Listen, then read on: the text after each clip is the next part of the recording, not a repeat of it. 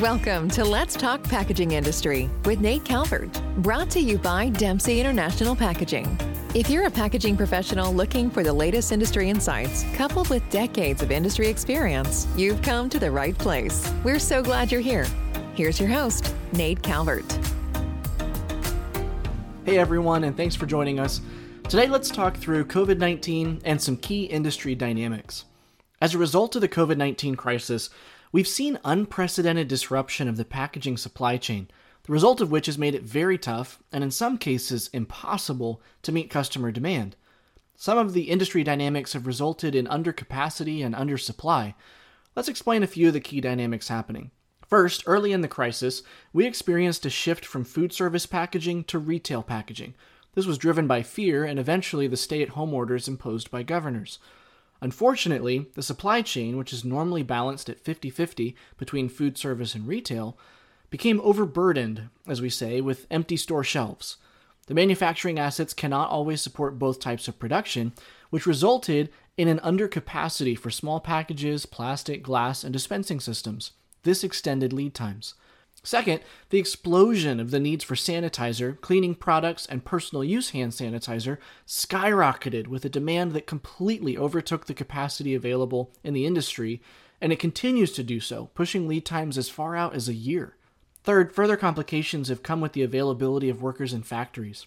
Many have taken up quarantine, or they're not able to work for 14 days because of exposure to someone with COVID 19.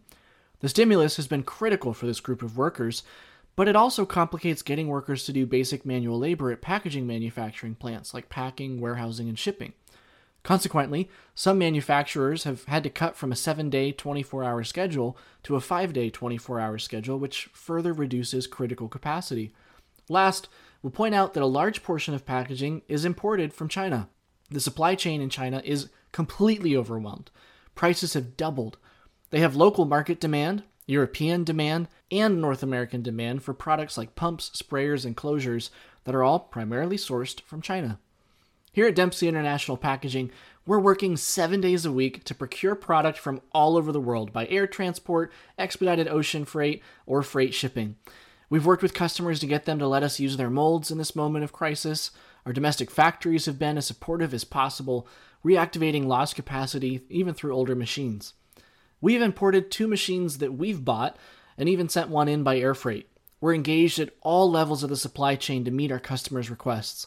But the harsh reality is the dynamics are bigger than we control. However, we're always going to do our best for every single one of our customers.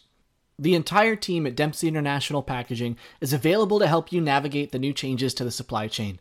Contact us by emailing info at dempseyinternational.com for inquiries and purchasing. And always remember, our team is here to help. You've been listening to Let's Talk Packaging Industry with Nate Calvert, brought to you by Dempsey International Packaging. To find out more about Dempsey International and how we can help you overcome your knowledge gap, visit www.dempseyinternational.com or feel free to reach out directly by emailing info at dempseyinternational.com. We'd love to connect with you on LinkedIn. Just search for Dempsey International Packaging. Feel free to message us for more information. We'd love to hear from you. Thanks for listening. We'll see you on the next episode. And always remember, we're here to help.